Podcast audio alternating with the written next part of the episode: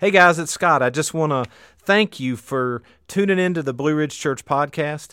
You know, I hope this is encouraging to you. I hope it's inspiring to you, and I pray most of all it's going to help you on your faith journey. So enjoy today. Well, hey there, listen, welcome to Blue Ridge Church. Thank you so much for being here. Uh, my name is Matt. For those of you who don't know who I am, I actually used to be on staff here for about five years until this past February. Um, I actually transitioned off staff earlier this year, but still very much a part of this community. Nothing bad happened. Some people were wondering if I like got caught stealing from the collection plate or something and Scott fired me. Trust me, nothing happened. Okay, it just actually I started a, a business a couple years before I started working here, and there just got to be a point where both of them sort of converged at the same like requirement of time. At the same time, my three boys are growing up, so had to make a choice. Me and my wife prayed about it and I just felt that this is what God had for us. And so, even though I'm not technically on staff, like I said, I'm still very much a part of Blue Ridge Church. Love this community, love what God's doing here, um, and just excited to see where God has for us for the next couple years. So, um, I'm glad you're here. Like Justin said, we're kicking off this brand new series called Written in Stone. And it's about the Ten Commandments. Just be straight up. And, and what we're going to do is we're going to look at God's law. We're going to look at the things that God tells us uh, things that He wants us to do, things that He's called us to avoid. And what we're going to do the best we can is to look at the reason why. Okay, I don't want anyone to think, oh gosh, you know, a series on rules and laws, oh great, I learned this growing up my whole life. Listen, this is not going to be a laundry list of you got to do this, you got to stop doing this kind of series. What we really want to do is get to the reasons why God gave us the law.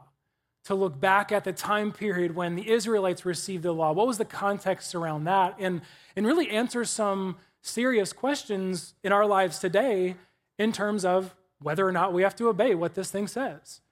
Right? See, here's there's two main perspectives on rules, and it doesn't just apply to the Bible, it applies to everything in life, but there's two main perspectives. The first one is that laws and rules are needed for order. Right? They provide structure. Um, you could see this in your workplace. You could probably, if you're a parent, you know this to be so true um, it takes my boys about 11 seconds to realize that we're not in the room before they destroy everything they can see. Okay, I don't, I'm not even kidding. My wife is here. She can attest to that. it is hard, right? Like, the, the, if you're a parent, you know that rules provide structure, they provide order. Uh, it would be chaotic in life if we didn't have some sort of law or structure to go by. That's government, that's, again, family, workplace, church, uh, in, in relationships, same thing. Um, but, but that's one perspective. It's probably more of the obvious common sense one. But, but then there's another type of perspective. And, and I don't want to say the first one's common sense and this isn't, because this is a legitimate perspective on rules. Is there's a lot of, a lot of us, and it's a lot of pressure from the culture we live in, but a lot of us who believe that rules are mostly unnecessary. Right? Like maybe that's because they prevent you from doing what you want to do, or they're oppressive uh, which I'm not going to argue against because I do believe certain rules and laws are oppressive. Um, but generally speaking, this type of person who has this perspective would believe that, for the most part, we can self govern ourselves. We don't need a list of rules. We don't need a book to tell us what to do and what not to do. Um, and, and, we can live however we want. And, and I think, as believers, if you're here this morning, you're watching online, I think it's a fair question to ask. That even today, is it required for me as a believer, if you're here and you trust God, do I have to follow the rules in this book? Because let's be honest, when you open this thing up, there are a lot of do this and don't do that. There's a lot of things that God tells us in this book to do, or, or things He tells us to stay away from. As a matter of fact, if you were to add up every single one, there'd be over 600 different rules and laws and commandments that God gives to us between the Old Testament and the New Testament. Okay, and so we've got to, at some point, when you're on this faith journey, you've got to figure out is it something that God wants us to still follow today, or is it just good enough to look at and to see what it was like back then, but really doesn't have much relevance for us today?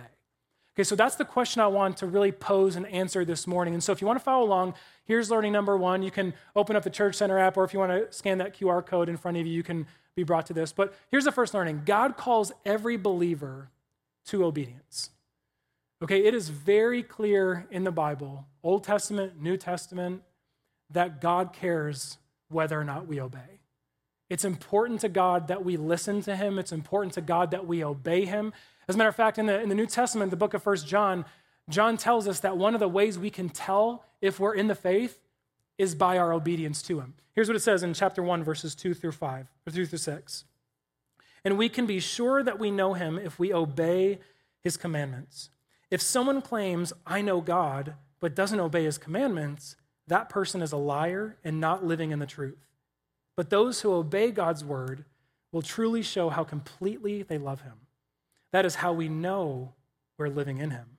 Those who say they live in God should live their lives as Jesus did.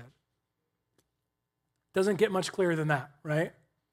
There's a very specific purpose that God has when He's given us the law. We're going to talk about a couple of those purposes, but one of the first ones is to understand the purpose of God's law is to follow it, right? We're called to follow, we're called to obey it. And, and as we're going to learn, not just because that's what God wants, but there's going to be specific reasons why it's so important for God that we obey the rules and we obey the commandments that He's given us. Now, uh, to get to this, I want to help you understand a little bit of how, how we operate on our daily lives when it comes to rules and commandments. Um, a couple weeks ago, me and my wife took our boys for our first really big camping trip to Myrtle Beach. We'd gotten a trailer last year, and so uh, we decided we're going to pull this thing seven hours and, and see how this goes. So my boys, generally speaking, very well behaved. Right? If you're in the kids area, you know they are very good at listening. They're good at doing what you've asked them to do. But when they're home, that's a little different. and I'll be honest with you, the first couple of days of this trip were brutal. Like it was like a minefield of trying to get them to listen to anything we were telling them to do. We would tell them something and they wouldn't listen. And so, like any other parent does, what did we do? We yelled it louder, right? And louder and louder until we finally lost it and, and screamed at them or yelled at them to discipline them because they weren't listening to us.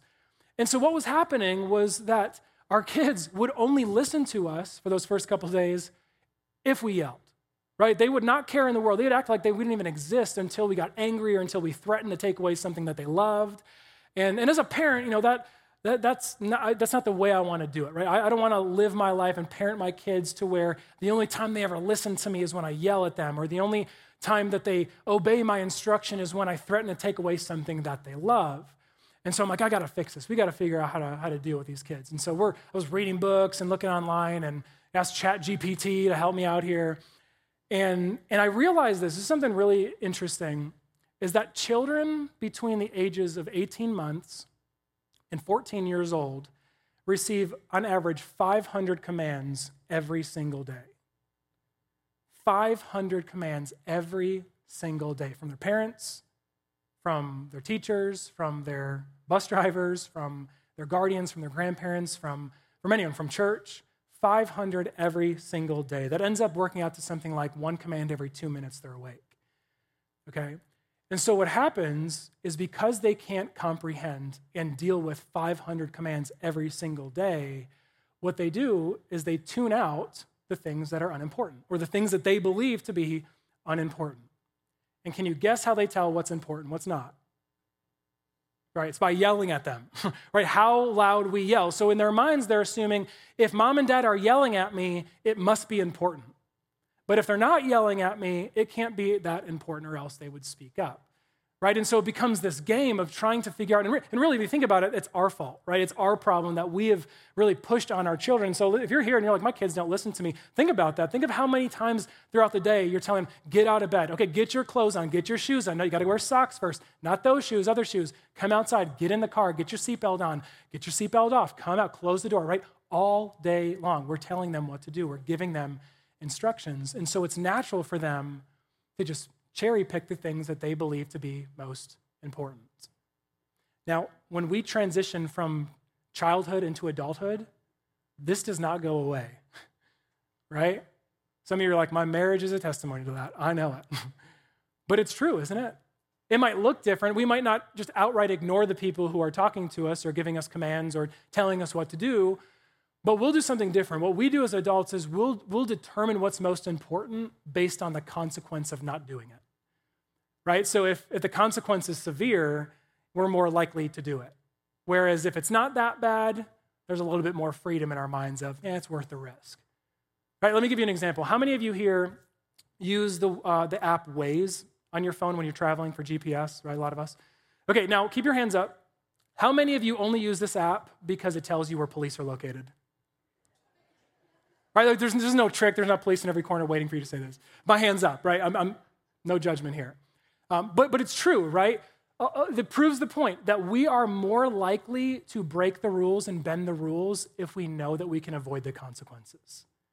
If we know that we can get around it by circumventing those consequences, whether it's being able to tell where a police officer is or, or knowing that based on technicalities, we could argue certain things in the Bible to be true or to be not, and, and we can go through our lives to do this. And we do this as adults all the time. And here's why this is so important.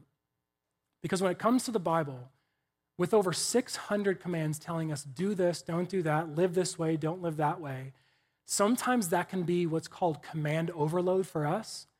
And instead of coming to the scripture and learning what God wants us to do and how he wants us to live our lives, what we'll do instead is cherry pick the things in our minds we think are most important to God. We'll pick out the ones typically based on the severe consequences and say, can't do this, but some of the other stuff, yeah. do it yourself, right? Go for it. See what happens. Take the risk. And so, what happens to the Christian community, not just Blue Ridge Church, but the Christian community at large, is we become a mix of people who have taken it upon themselves. And, and listen, I'm guilty of this too. I'm not speaking down to anyone or accusing anyone of this. This is something every believer does. Is without even realizing it, we all come together thinking, I know what's most important to God. The problem is, what I think is most important to God is probably a lot different than what you think is most important to God. Right? And that creates a problem for us as Christians. Because what is most important to God? Right? How are we supposed to tell what's most important to God? And, and the reality is, it's not our job to determine what's most important to God, it's to discover what's most important to God right? And we can have this conversation of different inter- interpretations and, and go to every length again, you know, going through the technicalities of that. But the reality is, God has given us His Word in order to discover what's most important to Him. And at the end of the day, what matters most to us as followers of Christ, if you're here and you've made a decision to follow Jesus, is learning and understanding what's most important to God. And one of the main purposes and ways He does that is by giving us His commandments, to giving us his laws. Now, um, to truly understand this, to truly grasp this, um, it's really important for us to go back in time. And I know we do this a lot at this church, but we go back to this somewhat of the same story or the same time period. But it's so important so much in the rest of the Bible hinges on this one event that it really can change the way we see almost all of Scripture and all of the Bible, even stuff in the New Testament. Okay, so back about 3,500 years ago was the story of Moses and the context around giving us the Ten Commandments, right? The, the commandments that we all know to be, you know, the, the, the set in stone, okay? And so at this time period, what's going on is, is the Israelites are slaves in Egypt, right? If you read through the book of Genesis, you can see Abraham, Isaac, Jacob. They have this huge family, all these descendants. Well, they started reproducing and getting so large that the, the king of Egypt, Pharaoh, was like, they're growing too fast. Like, and if they get so large of, of a people group, they're going to take us over and destroy us. And so, what he decides to do is enslave them before that could happen. And so, he takes them under and enslaves them for hundreds of years. And during this hundreds of years time period, uh, the people are crying out to God for rescue, just begging God to come rescue us, free us from this oppression.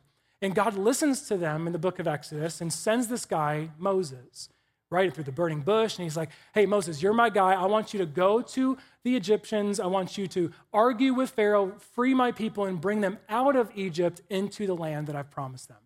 Okay, that's why the name of the book is the book of Exodus, because it's literally narrating the exodus of the Israelites out of Egypt into the land that God had given to them. Okay, and so the Bible says that exactly two months after they leave Egypt, they arrive at this wilderness, this open wilderness this place called Sinai. And so they set up camp at the base of a mountain, Mount Sinai. And here's what the scripture says in Exodus chapter 19, verses 3 through 6. He says, Then Moses climbed the mountain to appear before God. The Lord called to him from the mountain and said, Give these instructions to the family of Jacob. Announce it to the descendants of Israel. You have seen what I did to the Egyptians. You know how I carried you on eagle's wings and brought you to myself. Now, if you will obey me, and keep my covenant, You will be my own special treasure from among the peoples on earth. For all the earth belongs to me, and you will be my kingdom of priests, my holy nation. So, what God is doing here is He's making an incredibly important promise to His people. And if you were to like read through like front to cover of the Bible and just pick out 10 major markers of the most important things in all of Scripture, this would be one of them because it's the first time that God introduces this covenant at the scale that he does to the people of Israel of his promise to them, of the promise that he's making to them. To, to what does he say? If you obey my instructions, I will what? I will consider you, I'll, I'll make you my own special treasure. I will, I will make you the most a special treasure throughout the earth, and I will be, you will be my kingdom of priests, you'll be a holy nation. There's all these promises tied to this covenant. And so this is one of the first times where God introduces this to the people. And it's so important that we understand certain aspects of it because of learning number two, to fully understand the law, we need to realize the order of God's offer. Okay, this is this is huge. This is one of those places in the Bible that is so easy. Like we hear the story of the Egyptians and the Ten Commandments so often. It's really easy to forget the, the details of how this all happened. Because one of the one of the biggest struggles of Christianity is trying to get your mind out of the, the performance-based Christianity. Right, where we believe that our value is determined by our obedience, where, where how God sees us or how much God loves us is determined by how well or how unwell we're able to obey the commandments that he gives us. Okay, and so it's important for us to realize this because the order is a lot different than many of us assume. Uh, check this out.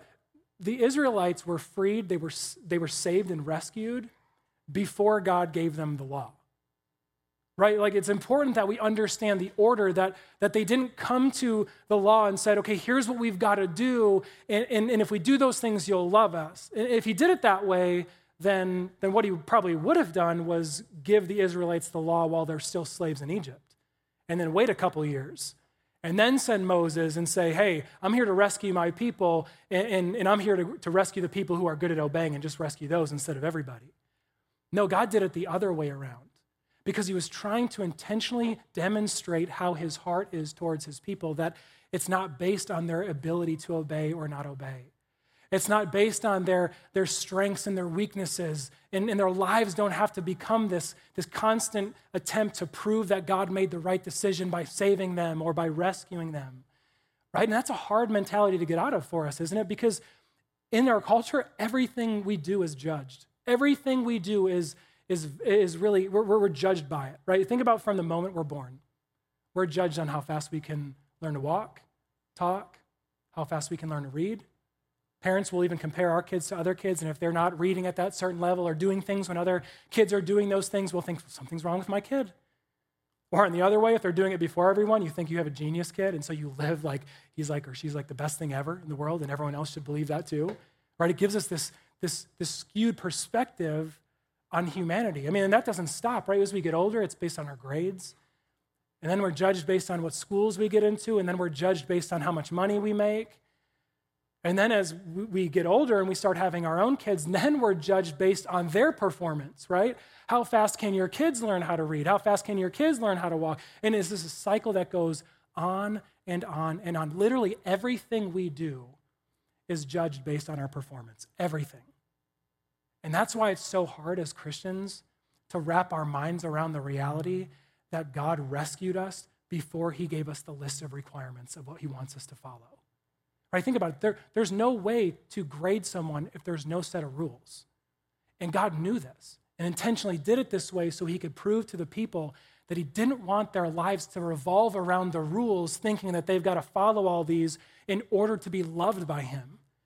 Instead, what he's saying is since I rescued you first, I saved you first, here's the law, here's how you can love me. Here's how you can shape your life and live your life to live it out the way that I've created for you to live it. He says, I'm your father. I'm, I created you. I know how you work. I know what, what, what, what ways you operate best. I've created you with plans. I've given you gifts. I've given you abilities. I've given you strengths in your life. I know how this works. You just got to trust me. And the way we trust him is what? By living our lives the way Jesus did. And how did Jesus live his life? In complete obedience to the Father. He trusted in God. He trusted in God's will. That's why when he came, he says he's here to do the, will of the Father. He's not here to do his own thing. He's here to do and, and to, to go to places where God has sent him because that is the purpose. And that's, that's what we need to see in the law, that it's not just this list of do this and don't do that, and, and see it as a way for us to qualify ourselves before God or even prove ourselves that, that God made the right decision by saving us when we made that choice. It's the guidebook to show us how to live our lives, to, to really show us what's most important to God. That's the law, right? The, the law that we have isn't just for Him to give us rules and commandments, it's to prove to us, one, that He loves us, but also to show us the way to live our lives. When you read through the New Testament, you see that this is one of the main things Jesus goes after, and one of the things that really angers him more than other things that, that we might wonder. Right? For example, uh, the Israelites, by the time Jesus showed up, the Israelites got to a place where they were so obsessed with the law, they were so obsessed with the rules that God gave them, that they actually created a, a subset of laws beyond God's laws to help them and prevent them from breaking God's real laws. Right? It was this whole mess of religion Okay, and so, so what they would do is they create these fence laws. And, and typically, um, how it would work is something like this. We, we sort of have some of these still. Um, I grew up as, in Catholic church, and one of the big things was the uh, uniform you had to wear. Right, that was a big deal. You had to wear the uniform. There were strict rules on this, especially for the girls. And one of the reasons why they had certain rules was, you know, for example, of dressing modestly as, as a girl, is because their reasoning was because it distracted the boys. Okay? And if the boys get distracted, then they cause problems. Okay, and so this fence rule was created, even though it wasn't wrong for someone to wear a certain length of skirt or whatever, they made it that in order to prevent people from getting distracted. And they thought that if they could just get rid of all of the distractions, it would prevent the kids from being bad. This is exactly what the Israelites were doing. They were taking God's law and they were building a wall, building a fence around it with different laws and different commandments that they made up that would ultimately prevent people from even accidentally breaking God's law. Okay, and I can bet that if you're here this morning and you've read through the Old Testament and you're like, I can't believe that's in there. Like, this is a crazy rule. This is a crazy law. Chances are, I'd say nine times out of 10, probably not God's law, probably something the Israelites did in order to prevent people from breaking God's law.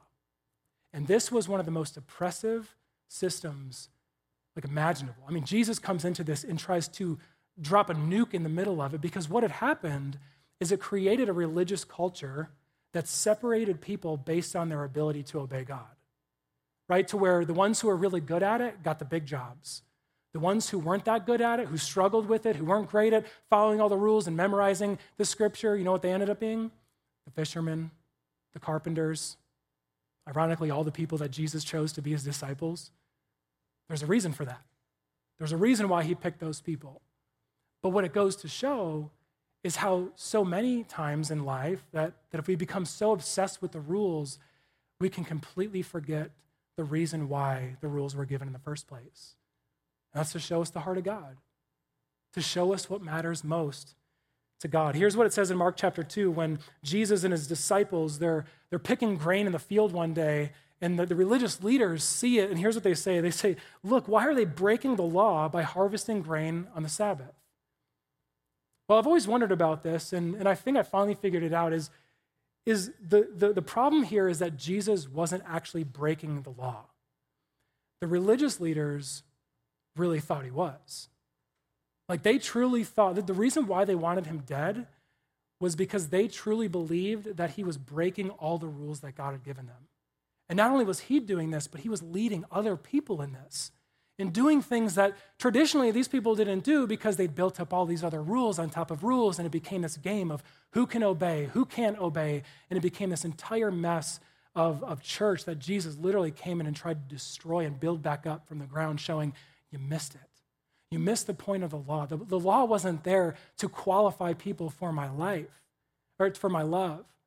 The law is there to point people to me, to show the people this is how I want you to live. This is how I've created for you to live. And if you trust me with it, then, then you receive the promise that God had made. Now, if you're a Christian and, and you have a really strong desire to follow God, and, and I'm not saying there's Christians who really don't, but there's, there's kind of like a, a scale, right? There's some of us here that, that you might be able to say, you know, even though I might not be well behaved, you might, I might not be the greatest person, like you truly have a desire to learn more and to know more about God, and you want to work on your faith. You're probably going to struggle with this part of it more than most people because you're going to associate obedience with how much God likes you or how much He doesn't like you. And you'll even probably start to get to a place, and I know this so much because I'm that type of person too, where I will often get caught in a place where I'm focused so much on the rules, of obeying the rules, that I'll associate all the good things that happen to me as a response of, oh, I must have been really good, and this is why God did it. Or if there's bad things that happen to me, it's like, what did I do wrong? I must have broken one of these. It must be because of this. And we can get so caught up in this game that it completely erases and we completely forget the whole reason why the law was given. And it's to show us how to know the heart of God, to show us what God desires from us. That's a huge part of the law. It's a huge part of understanding God. And it leads us to understanding this, and it's learning number three that every one of God's commands serves a specific purpose. Okay, kind of alluded to this in the beginning, but, but we need to understand God's laws, the, the commandments in the scripture, they're not arbitrary rules. Like they weren't just random things that God said because they sounded good or he thinks it might work and may not, but we'll say it anyways. Like as parents, we give rules sometimes that are pointless. We're like, I'll admit it. Like there's certain things that like rules in our house where I'm just like, there's no reason behind it. It's just I don't want you to do this, and I don't want to have to defend myself and explain to you why I don't want you to do this. Right? My oldest son, Wyatt, it's kind of ironic, his name's Wyatt, but he's always asking why. Literally every question or every command we give him, every rule we've set in our house, there is a response, why? And then we'll explain it, and he'll say, why? And this goes on and on and on until you finally have got to be like, because I run the house and, and, this is where I live. Me and, my, me and your mommy, we make the rules, you obey the rules, okay? And sometimes we can get frustrated and be like, you need to follow the rules because I made the decision, and, and if you're living under my household, then you better be willing to obey my rules. I just turned into my dad there for a minute and did not like it. um, but it's true, isn't it? Like sometimes as parents, we give arbitrary rules, mean nothing, right? We just want to do because prideful, maybe that's, you know, we just want to have authority, we want to have control, and so we need to enforce the rules. This is not how God does it. Okay, God is not angry when you ask him why. God wants you to ask why. He wants you to ask why because when you ask why, you get to the reason. And when you understand the reason, it helps you understand the purpose. Why did God give us all these rules? Why does it matter so much that God wants us to do this? Well, because it's most important to God and He knows better than we do. See, that's the hard part, man. That is, that is so hard about Christianity is convincing ourselves that God truly knows better than we do. Because at the bottom of our hearts, don't we all kind of believe that we're really good people? Like, we're not that bad. Like, we're not killing people. We're not stealing from everyone. We're not out there committing adultery every day. Like, generally speaking, we're pretty good people. And so, what we assume is, I can't possibly be that bad.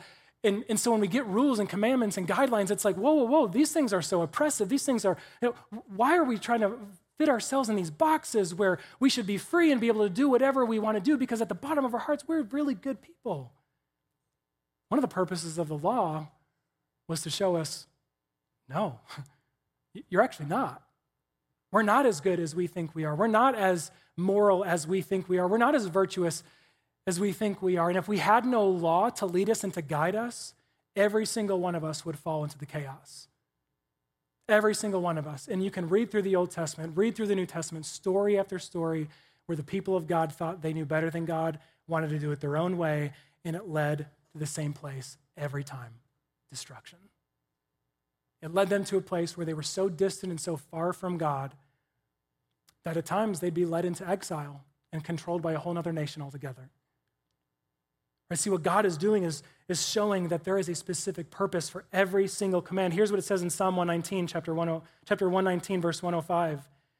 David says that these, the law is a lamp for my feet. He's saying it's a light for my path saying it's not pointless. It's not just this random law. There's not just, just accidental rules that people made up. There is a purpose that helps you to see where I want you to go. Right? So many of us ask the same question over and over, myself included God, what do you want with my life? Where do you want me to go? How do you want me to live my life? The answer is right here. Start with following God. Start with following His word. And once you're following His word, His promises that it'll be a light for your path. It'll show you where to go. It'll show you where He wants you to go because the Holy Spirit will illuminate that path. Here's what it says in 2 Timothy chapter 3, verse 16 and 17, talking about the scripture, saying that it's useful for teaching, rebuking, correcting, training in righteousness, so that the servants of God may be thoroughly equipped for every good work. The hard part is believing it and trusting it. You know, a lot of times we think trusting God comes down to my ability to believe that He exists, right? The struggle of unbelief. But the true difficulty is trusting not that whether He exists or not is true, but whether what He says or not is true. Because, hey, you look at the Bible, when it talks about certain commands, there's a lot of commands about letting, uh, letting go of your pride and considering other people more important than yourself. And that doesn't work out so well in, in our careers.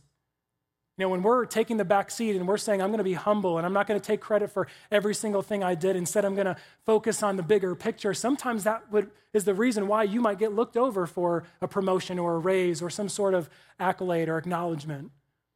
Sometimes when the Bible tells us that we should be spending our money in this way instead of the way that we want to, sometimes we can see that as oppressive. As like, why would God ever want me to do that? That makes no sense. God can't possibly care that much about the way I spend my money. It doesn't hurt anybody. Why does he care? And so what happens is we start going down this path is it eventually leads us to, like we talked about before, this lawlessness where we just truly believe God can't possibly care of whether or not we obey the scripture. And some of us might even get to the spot where we twist and bend the Bible to say something it doesn't say, where we can just go live our lives however we want to live them, do what we want to do. And at the end of the day, we've got a stamp and we've got a ticket that says, can still get into heaven because I had Jesus in my back pocket, even though we lived our whole lives without following him at all. See, this is the, the message that Jesus is trying to communicate to these people that it's not about just following because I said so, it's following because it reveals my heart. And there's a specific purpose and reason why I've given you these laws and these commandments because it brings you closer to me and helps you see the need for me. Listen, without the law, we would never see our need for Jesus. We would never see our need for Jesus. And it's learning number four without God's commands, we'd never see our need for Jesus. Here's a great example of this. How many of you here are fans of Lord of the Rings? Okay, three of us. Nice, awesome. The rest of you, y'all have no idea how cool we are okay? Okay, but this story, uh, it's a novel, it's a fictional novel, and it's actually written by a really uh, strong Christian man, J.R.R. Tolkien, and he uses a ton of Christian imagery from the Bible in his writings. But it's this story about the ring, right? This one ring that whoever possesses the ring basically can control the world. Okay, and so the story goes that, or the, the inspiration of the story goes like this that Back about 400 years before Jesus came, lived this philosopher named Plato. A lot of you probably remember that from school Plato, Aristotle. Well, Plato wrote this story called, um, I can't remember exactly what the name of it is called, but he talks about the story of this guy named Gyges. And it's this, this fictional story that Plato uses to prove a very specific point. And this is how the story goes there's this shepherd boy named Gyges who is this very moral, upright, very well respected in the community. And he stumbles upon this ring. And the ring has the power to make him go invisible anytime he puts it on. And so, what Plato does is tells this story and shows that this is the greatest temptation that no human being, regardless of who you are, could ever resist. Because here's what the ring would do it would allow you to do whatever you want to do without any consequence at all. You could break the law, you could go kill someone, you could steal from someone, you could do whatever you want to do, and nobody would ever know. And the story goes is that this guy Gyges, he gets the ring, and at first he's like, I'm not going to use it for bad. I'm not going to use it for evil. But then he puts it on and realizes he can manipulate things and not get in trouble for it. And so he starts, basically he has an affair with the queen, and then he goes and kills the king, and then he eventually takes over the entire kingdom. And so, what it's proving here, what Plato proves, and is the same thing that the Old Testament, who was written way before Plato, is proving, is that the human heart is not as good as you think it is. And if you were left to do whatever you wanted to do, you would choose evil and wrong and sin every single time. If there was no consequence for doing wrong, none of us here, I don't care who you are, if you're Mr. Rogers, you would choose to do wrong because that's the human heart. And that's one of the purposes that the law served is to show us that without Jesus, we can't make it work.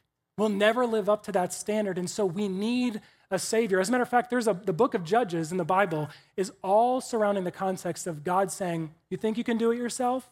Be my guest. There's no king, no leaders to, to rule the people and, and help them to know God's law. And every single story in that Bible, I mean, it's entertaining. You've got to read this. Every single story results in the exact same thing. The people think they're good enough, people think they can do it on their own, and they find out a terrible, horrific, sometimes even brutal way that they can't. And every time they're led back to the same conclusion. The last verse in that entire book says this in Judges chapter 21, verse 25. In those days, there were no king in Israel. Everyone did whatever was right in his own eyes. They just did whatever they wanted. And you know what that led to? It led to the people of God begging him to give them a king. God, we can't do this on our own. We don't know what to do. No one follows the rules when we're left to do what we want to do. And so the Israelites come together and they, they basically get all the prophets together and they're like, y'all need to figure out a way to give us a king because we can't do this on our own. And so God provides for them. If you look through the book of 1 Samuel, he provides King Saul, who eventually would turn into King David. And King David would eventually bring us to who? Jesus. That's God's answer. Jesus is God's answer. He says, if you want to know how to live your life, you want to know what's asked of you, you want to know how to get closer to me, you want to know how to grow in your faith, I'm going to give you a king and he's going to show you exactly what you need to do. And he's going to show you exactly how you're supposed to live because he's living in complete obedience to God. Now, I've got three minutes left, and I'm actually supposed to be going into commandment number one. Uh, so clearly out of time for that. But we can just tell Scott, since he's not here, that we did it and deal with the consequences later. They shouldn't be that bad, so we'll be all right, okay? Little application there, but I'm. But here, let's do it real quick. We got, we got three minutes. Two minutes. Exodus chapter 20, verse 3 You must not have any other God but me. The first and most important command for God to give to the people was this I need to be the leader in your life. I need to be in the driver's seat in your life. If you want it to work the way that it was intended to work, if you want to be able to see the reason why behind these, if you want to know me, if you want to know my heart, you want to know what's most important to me, then have no other gods but before me. Trust me that what I tell you that you're supposed to do is going to lead to life, is going to lead to freedom, is going to lead to living into those purposes that I've created you for, and is going to light the path that I want you to go. So, as we go through the rest of the series over the next couple weeks, try to remember those two extremes, really, and try to help yourself find the balance and understand that it's not just about following rules. It's not just about doing what we're supposed to do because that's what the Bible says to do, but understanding the reason why, because it reveals who God is and shows us what God desires for our lives. Let's pray. Heavenly Father, we thank you so much for your word. And, and I'll be the first to admit in this room that there are times when I, I open it up and it's overwhelming because there's so many things you want me to do and so many things you don't want me to do that, that it can be so exhausting that it's easy just to convince myself you don't care. It can't possibly be what you want me to live my life consumed by. And the reality is, you don't. And that's the point. It's to trust you. It's to trust that you know what's best for my life and to, to submit to that and to live into that and trust in you. And so, God, help us all to do that. Help us to live outside of the, the burden of religion where we think we've just got to follow all these rules to make you happy and help us to, to not fall into the trap of thinking you don't care about how we live our lives because you do, and it truly matters. So, God, we love you. We ask that you continue to guide us and lead us. It's in Jesus' name we pray. Amen. Hey, real quick, I've got about negative 40 seconds to tell you this. Uh, first thing is uh, Passion Camp. If you are uh, a chaperone on this trip, it's a youth group trip they're taking, Um, there's a meeting for you at 12:30 in the back lobby, which is in 30 minutes. Um, so if you're planning on chaperoning this or you want to chaperone it, uh, please head back there. An hour after this at 1:30, there's going to be another meeting, but this is going to be for the students and their parents. Uh, so the students who are going on the trip, and if your your children are going on that trip, you're going to want to um, to to learn and to see what's going on and see what the details of this trip are. So uh, 1:30 in the back of the lobby as well. Um, but other than that, I hope you have a great rest of your week. Thanks so much for being here, and I'll see you next Sunday.